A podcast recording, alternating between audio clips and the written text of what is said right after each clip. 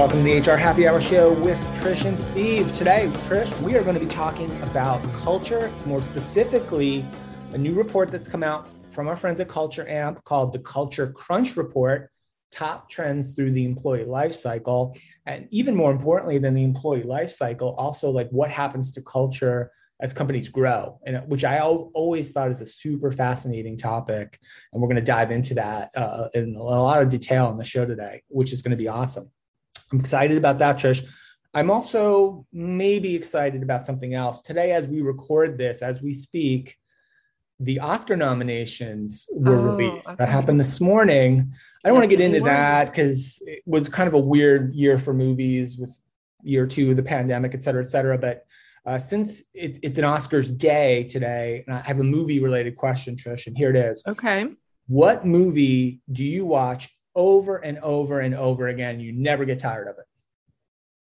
May I give two? Sure, you may give as many as you like. So, my tried and true, I could watch it probably a million times, is Tombstone. Oh, right. Okay. No matter when it's on, it could come on at any point. If I'm flipping channels and it's on, I'm stopping. I love Tombstone. Don't even know why. Um, but the the latest one I think is called The Favorite. The Favorite. I remember with Olivia one. Colman, and she's ago. actually yeah. up for an Oscar nomination this year for The Lost Daughter. Okay. I tried to watch and I'm not loving. So what I did was I went back and watched The Favorite, but it's her and Emma Stone, and it's wonderful. I don't know. We'll have to ask our guest if she's seen The Favorite, but it is wonderful. It's so funny, so good. What about uh, you? What's your what's your go to like? Yeah, I, I got a bunch of them. Twister, know, of course. Right? We've talked about that many times on the show. Um, the few a few good men. I'd watch that Are over and over still again. a few good men. Okay. Sure. Come on. You, I want the truth. You can't handle. I will tell you All after. Right, you know, I know you love Tom Cruise, and I'm not a Tom Cruise fan, but I did watch that movie finally, and I did love it. So great movie. And then uh, you win. And a fun one good. for me is The Hangover, the original one. Oh, that's yeah, eminently that's rewatchable. okay, all right. One of the best. Very All good. Right. All right, you'll have to ask our guest. What we'll see if she. I don't know if she's a movie person or not. We didn't prep her. She did not hear the question in advance, much like you didn't, Trish. But let me welcome her to the show uh, formally. Uh, we're very excited to welcome our special guest, Fresia Jackson. She is the lead research people scientist at Culture Amp. Fresia is passionate about bringing data to people problems, which she has advocated for in diverse settings from government agencies to startups, and ultimately led her to a master's in IO psychology. At Culture Amp, a people and culture platform, she spent three years consulting with companies like Airbnb and Lyft to align their employee feedback strategy to their organizational objectives. Now, as the lead research people scientist, she analyzes the data from all of Culture Amp's customers to bust myths, find common patterns, and share those insights with the world. Fresia, welcome to the HR Happy Hour Show. How are you? Good, good. Thanks for having me. Good to see you. Uh, as we, as typical in our, uh, our, our practice here, Fresia, we we invite our guests to chime in on the question of the day. Do you have a movie that you're like, oh, I watched this over and over again? I love the aspect of a question of the day. This is very fun. Um, I love the Oscars. My husband and I actually every year kind of do a, our own draft of saying nice. we think this we this movie's going to win. He's a little bit better than I am, honestly. But um, I have seen the favorite, and I don't understand how is Olivia Colman so good at playing royalty? She's just incredible. She's amazing. I think my movie that I watch over and over, although honestly, I'm a bit more of a novelty person. So mm-hmm. I always watch new movies. But back in the VHS days, you know, when you only had a few movies you could pull out, Romy and Michelle's high school reunion was one of my Love absolute favorites. It. And I actually watched it two weeks ago and I was Did like, this holds really? up. It's still good. Oh my God. Yeah. Okay. I'm glad you mentioned that one. I haven't seen it probably in at least 10 years, but that was an old favorite for sure. Oh my goodness. Well, that's good. I'm I'm actually glad to hear you're an Oscar person that you and your husband do oh, that. Oh, yes. Steve and I have been doing an Oscar preview show for years. I can't even count how many years. And we always try and guess. And so I, I wound up when they announced them today, I guessed eight of the 10. But wow. I'm feeling, I don't know if you've seen any of them yet. I'd love to just hear that before we dig in on culture, but like I just feel like it's a it's been a down year. I don't know. I'm not excited about many of that's, them this year. That's how I feel too. Actually, yesterday okay. we were scrolling through, you know, on our Google TV. It's like, here's all the Oscar mm-hmm. buzz. And I wasn't excited about watching any of them, which made me a little sad. I know. I know. Yeah. Well, I guess we'll have we'll follow up with you afterwards. Yes for the Oscars. Let's do a catch up. Maybe we can have you on our work break and uh, or, or a new off the clock show.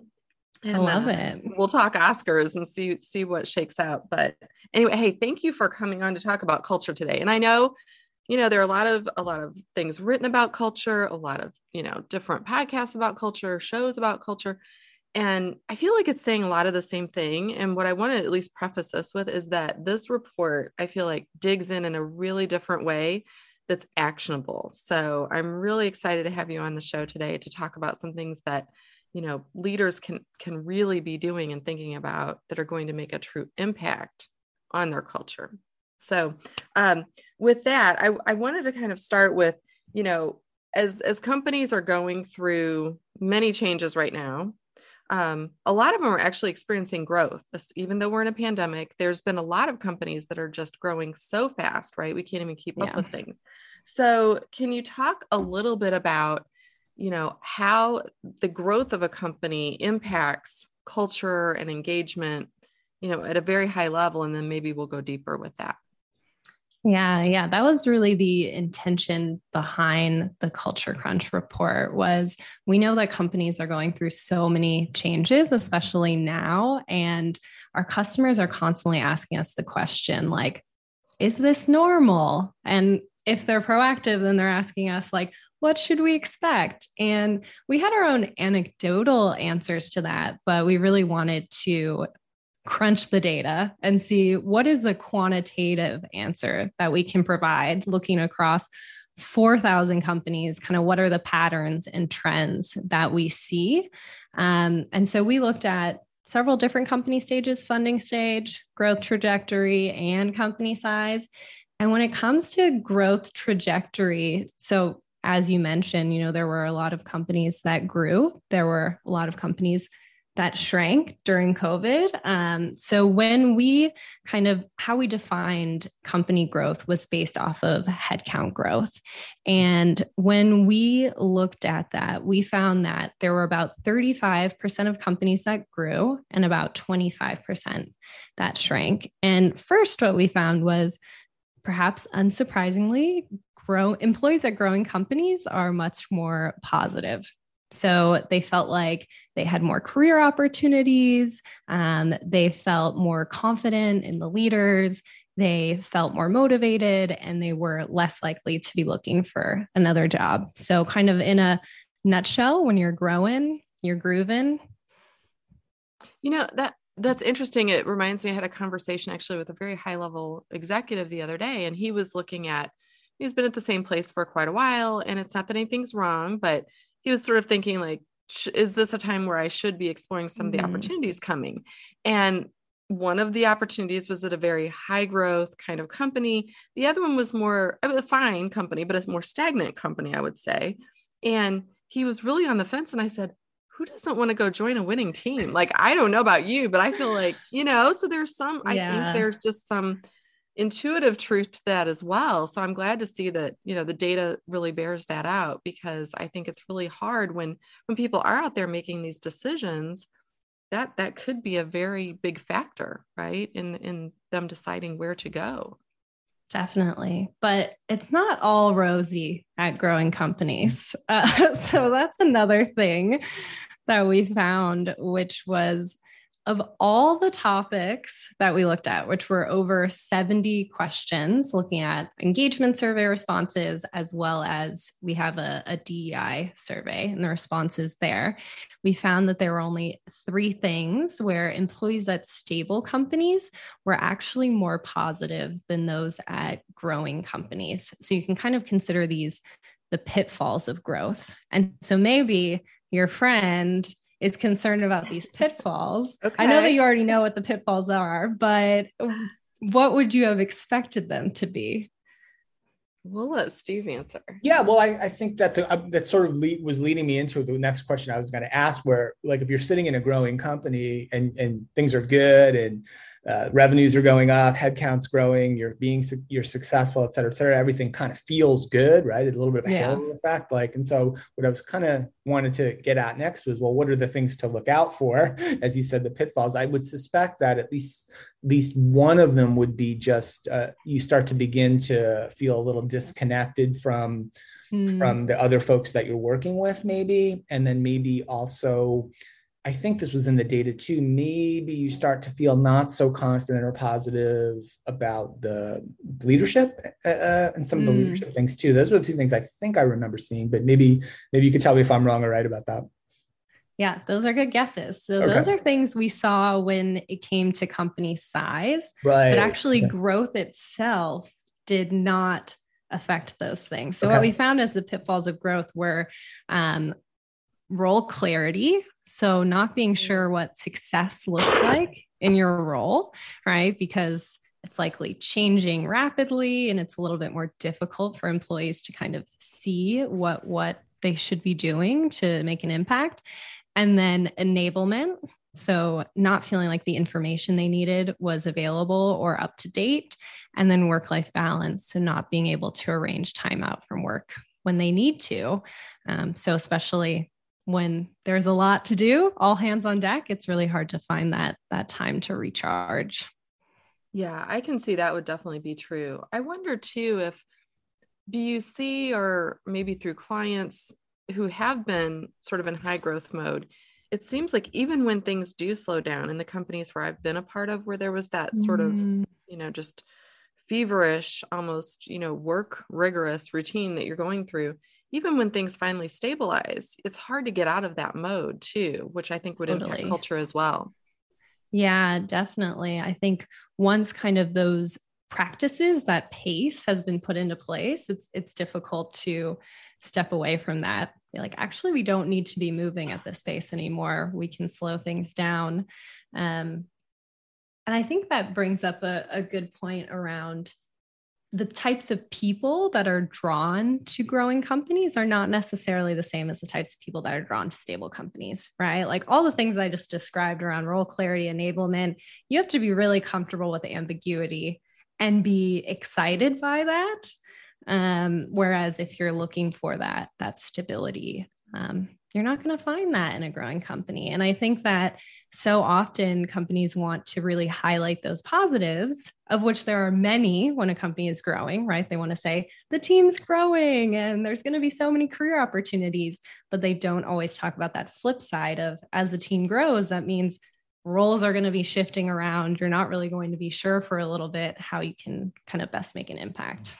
Yeah, it's you know it strikes me as I was just you know ta- I have kids that are getting ready to go to college, and we're talking a lot about jobs and how you find the the perfect job if that exists. Yeah. Um, it's interesting. I don't think I've really thought about that as I was getting jobs and interviewing, but it makes sense that you should because if you're someone like I'm someone who doesn't tend to enjoy structure, I like more yeah. ambiguity. Yeah. I like not having a role definition because I want to change constantly. So I have definitely joined companies where it was very structured and prescribed and and then I would wonder like why am I not feeling like I'm excelling yeah. here, right?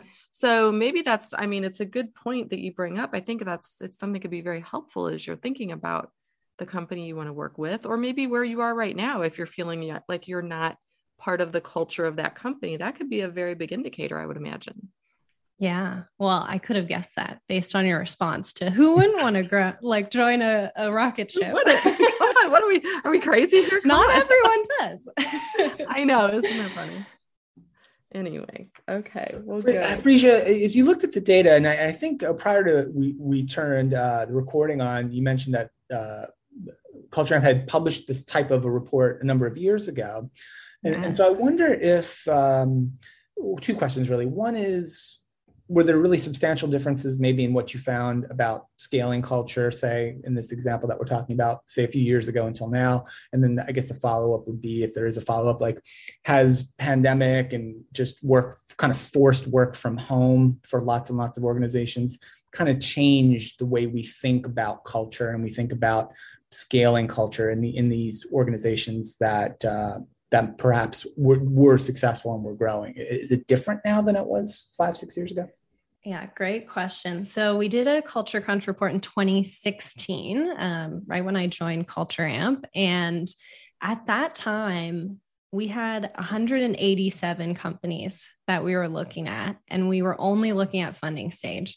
Now we have 4,000 companies that we're looking at. We have just 187 in the Series C bucket wow. this time. so we've really been on our own little rocket ship um, and have been able to kind of make the switch of doing a lot more in depth primary research. So that was only funding stage. And now I feel like this report, we're looking at so much more in, information when it comes to growth trajectory and company size. And I think those insights might be a little bit more interesting, even. I mean, I love all my children, my research children equally, but. we have seen differences but you know i don't know if if those differences are because of the difference in sample just mm-hmm. we can be so much more confident in the results now mm-hmm. Yeah. Yeah. It seems yeah. like there isn't really much of a comparison, right? No. Where do you, I mean, if you could have a crystal ball a little bit though, too, when you think about, you know, just a relatively short time that you've been there at Culture Amp and you've seen that kind of growth in, in the organization you're working with and with the number of clients that you have, um, does it, does it lead you down a path in your mind maybe where the team is going to go in terms of you know your next crunch report, right? That you're going to do in, in, whether that's a year or two years or three years or whatnot. What are you thinking are, are sort of the most important factors of where growth and culture and engagement kind of all go in the next couple years? Where should people be looking? Oh, that's such a good question. I feel like two different questions because what I'm most interested in in researching is not always where I think it's going in the next few years. Okay. Um, but actually right now we're doing a, a, research idea gathering process within culture amp from campers which is what we call culture amp employees um, so i'm getting tons of ideas right now the ones that i'm most excited about first is busting generational myths around generations in the workplace because I hear those so often. And especially with Gen Z entering the workforce, it's just becoming, you know, it's every 10 years we hear something. And I think we have so much data when it comes to age and what's driving employee engagement for each of those groups, you know, how they're seeing their relationship to the company that we could really do some interesting things there. But I can't promise anything if that's going to happen. No, no, that, no, we're not going to, we won't hold you to it. But I, I think you're right. It's just, we've got, you know, that a very new, different generation coming in, as well as many of us who have been working from home and hybrid work and all these different things yes. are having very different opinions of work ourselves. So I think it's uh, totally. going to be a few, a few interesting years of, of new and interesting data. So. we talked a little bit about kind of uh, the type of person who might feel more comfortable and more charged up at, a, say, a, a growing company versus maybe a stable company versus uh, old company that's just very traditional and maybe yeah. routine. And that, that makes a lot of sense. And I, I probably worked at a couple of different companies along the way that I've been in each one of those kind of situations and probably felt better at one versus the other. But the, the other one of the other kind of areas the, the report dives into is not it, it's a subtle difference, but a difference between not so it's not about growing or trajectory of a company, but it's actually just company size in mm-hmm. general, right? Say small, mid-size to large enterprise, and what the relationships are uh, between company culture and company size, and sort of what successful, if that's the right even term to use, I'll use it for lack of a better one, what successful companies at each kind of company size or each stage perspective a couple of the, I don't know, the headline kind of findings for, say, what small companies are doing well and maybe not so well, and maybe what large companies tend to do well and maybe not so well. Because I think that's pretty instructive for folks who are listening who might be wondering themselves, okay, I'm in a large company, but, you know, blah, blah, blah. Yeah. So the kind yeah. of the key things you, you, you can tease out from the report findings.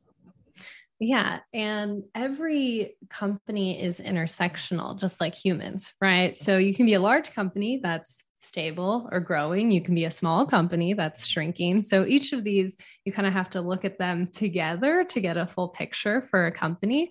But if you're growing, you know, at some point, you're going to be a large company.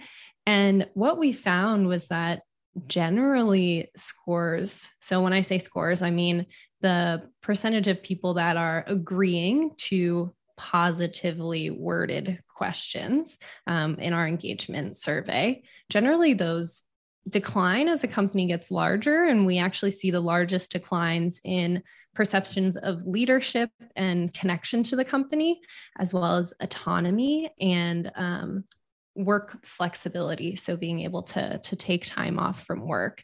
So, it's it's definitely that connection aspect, like you were alluding to right. earlier. I sort of guessed at it earlier, but it was yeah. about sort of company size versus growth pattern, right? Yeah, because we actually ask um, four different questions around leadership. We ask if employees have confidence in the leaders, um, if they feel motivated by the leader's vision, um, if they feel like the leaders demonstrate that people are important to the company's success and then finally, uh, if the leaders keep people informed oh, so about what's happening, yeah. right? So you can kind of separate those into the first two were kind of around emotional connection, right? Like, are employees feeling motivated and do they feel confident in the leaders? And then the final two were more about behaviors that the leaders are demonstrating, right? Are they keeping people informed and are they really demonstrating that that recognition of employees and we see the declines are actually much larger in those emotional connection ones so the leaders are generally probably doing the same things but as the layers of the company the levels just get you know larger and larger between most employees and leaders they aren't able to to connect as easily yeah because yeah, i'm sorry Trish. I was just going to say it's interesting too that um, the keeping people informed it really ties back to some of the pitfalls of you know being in a growth organization, yes. right? Yeah. Was that you know in, enablement, right? You said the lack of information, lack of understanding, kind of where things are going. So it's uh, pretty important, regardless of the size of company you're in. Definitely. And that's actually a very good point. So we do something called driver analysis. So when you get your engagement survey results, kind of the first thing you probably look at is where you're scoring high and, and where you're scoring low. But that's really only one piece of the puzzle. The next is knowing what is actually important to employees and what drives engagement. And you find that out by correlating their response on one topic to another topic. And if they're highly correlated, that means they're they're responding similarly to both.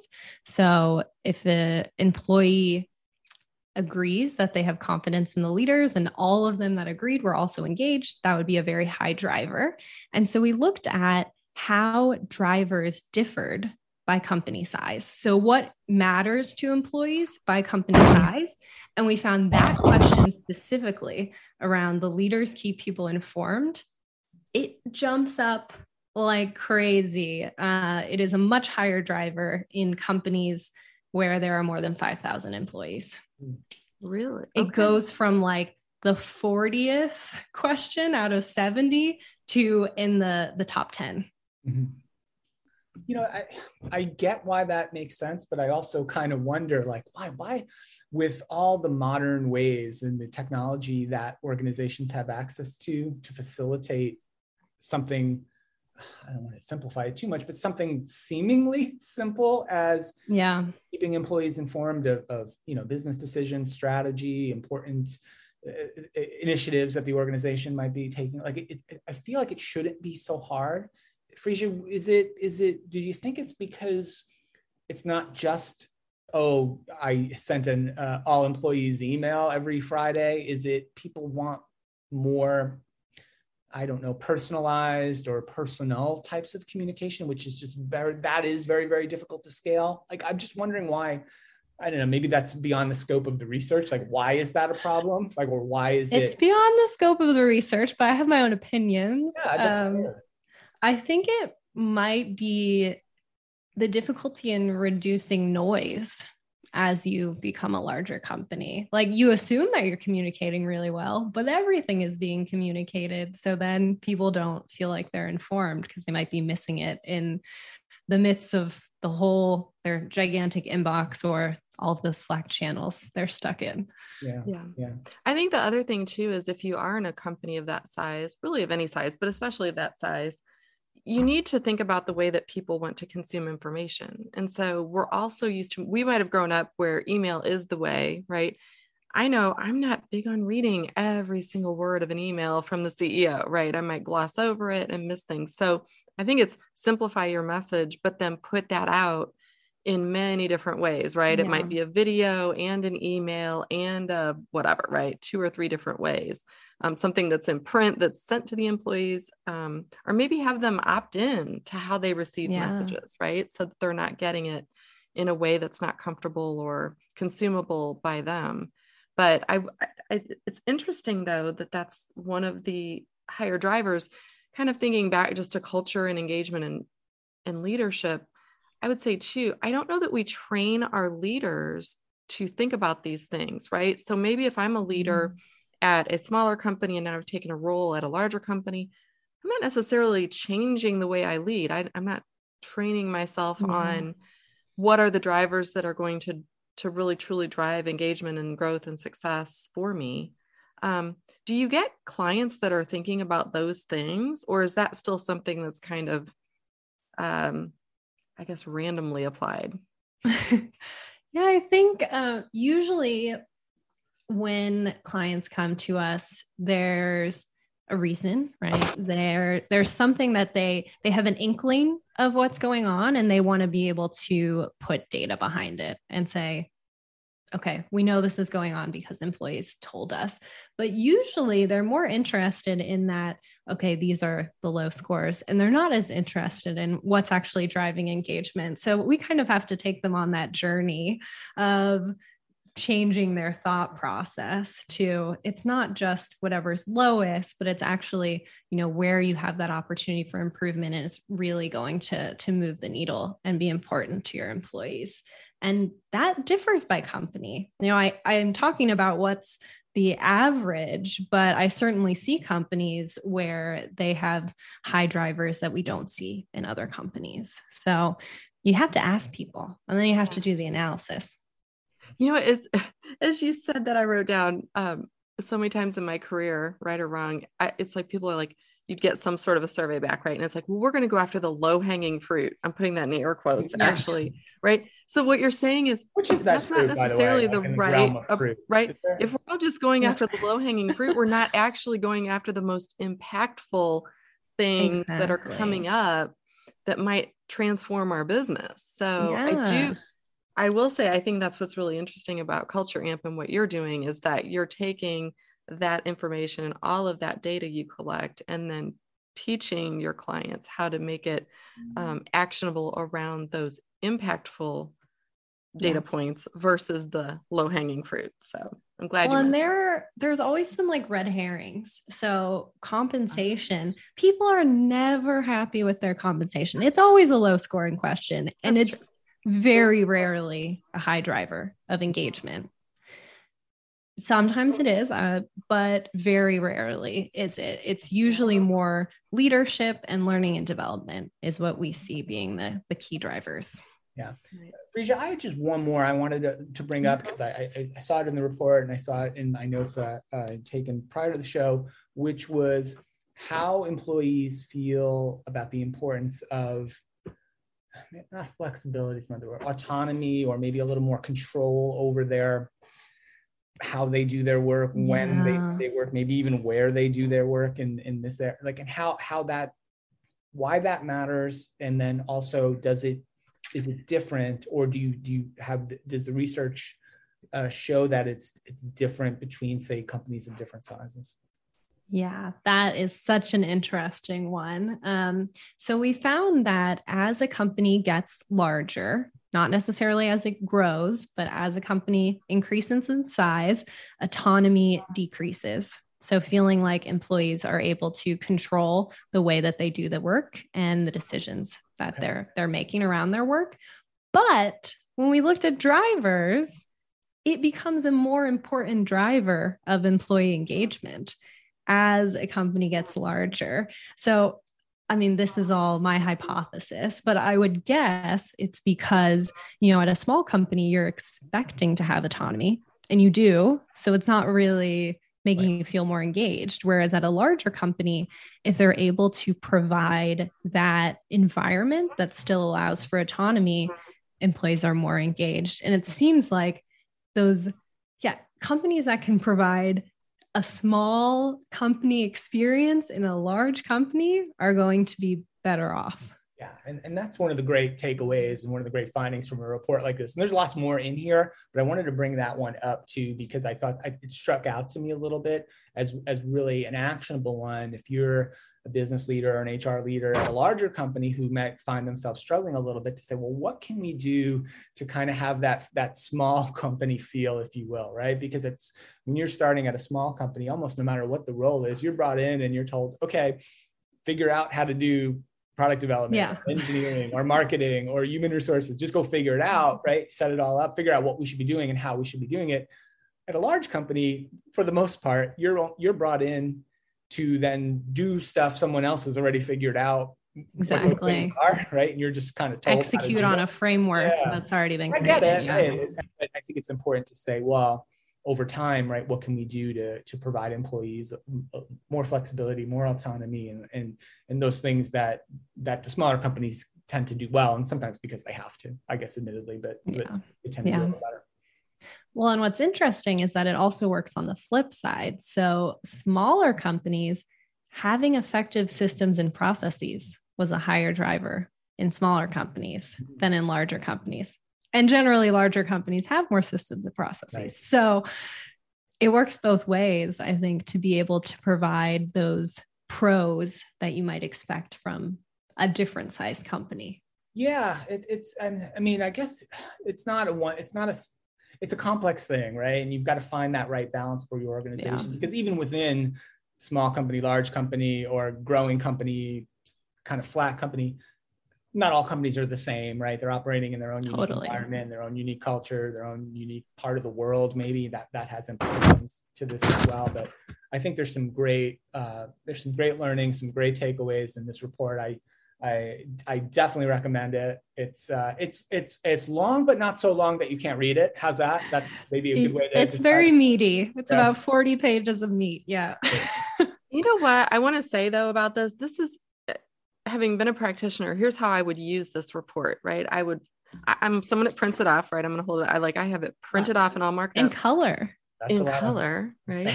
um, no, but what I like is that it's sectioned off in ways that that really make sense. And so, you know, for example, I've got gr- growth trajectories section right in front of me, and you've got it broken out out into the trends, the spotlights, and the takeaways. And so, I think what I would do is sort of you know skim it to begin with to sort of get a feel for what is contained within but then as i would be working through 2022 i'd be pulling that copy out again and again as I needed it to dive in maybe on that or in you know maybe i really want to look at company size right so i wouldn't necessarily say consume it with my team in one sitting yeah but yeah. this could be something that could be used as a training guide for their hr teams for example or you know working with their um, company stakeholders across the company maybe and really just dive in on little portions of it throughout the year so that it's actually consumable and then you can actually use it to make an impact in your organization.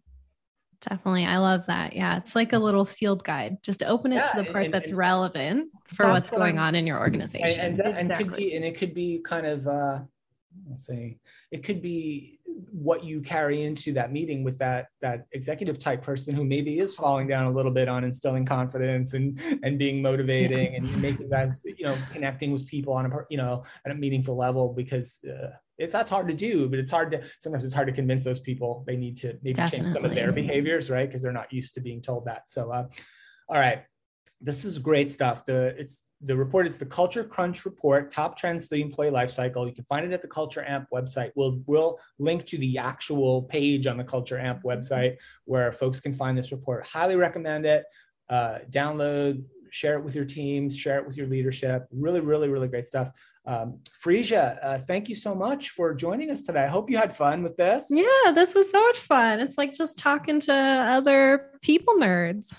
I have to tell you, when, when it said you're passionate about bringing data to people problems, I'm like, oh, gonna love it. This is gonna be a great conversation. That's like my whole life. Semi unrelated question before we end, and I'll ask this of Fresia.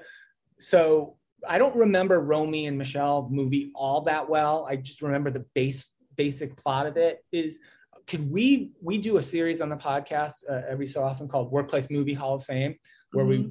we we rewatch an old movie and then we sort of break down all the nice. work and workplace themes and ideas in the movie. Can, is that one? Could we do that one? Is there is there work uh, things in there, or is it more just high school shenanigans?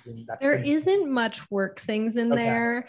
They more pretend to be impressive in their work life. One says she's created post-it notes. yes. Okay. She uh, they go to a diner and ask if they have a business women's lunch special. All right, I don't know if we can do 30 minutes on that, but that's funny anyway. it's a good yeah, movie. perhaps status around different jobs. Okay, I like I'll, I'll, have to rewatch that and we'll have to see. Uh, otherwise, we'll have to find another one, maybe, Trish, because we should do. Have you already done Office Space? We, you know, we haven't.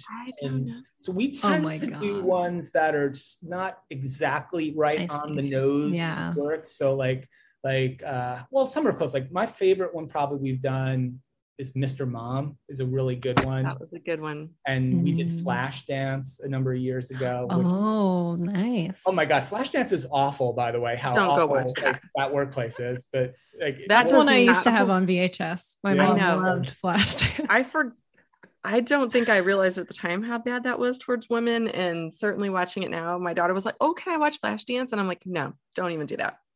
Don't even do that. Literally, every female character in that movie gets harassed in her workplace. And it's not totally. just the, the, the, main character, it's all her friends too. It's awful. All but, of them. Yeah. Um, yeah. All right. Well, we, we, will have to schedule another Workplace Movie Hall of Fame show. Maybe we'll invite you back for that as, as our special guest. I would love to. Uh, yeah. All right. Uh, thank you so much, Fresia Jackson from Culture Amp. The report is the Culture Crunch Report top trends through the employee lifecycle. Download it at cultureamp.com. So much. Uh, thank you so much for being here, Fresia. Great to see you. Lovely to meet you both. Excited to be back. All right, uh, Trish. Thanks so much. Great show. Good stuff. We will. Great show. Uh, we will we will charge on uh, uh, triumphantly as we head into Oscar season and Workplace Movie Hall of Fame season. So thank you. Uh, all right, that's it. Uh, thank you everybody for listening to the HR Happy Hour show. For our guest Fresia Jackson, for Jim Farland, my name's Steve Boese. We will see you next time.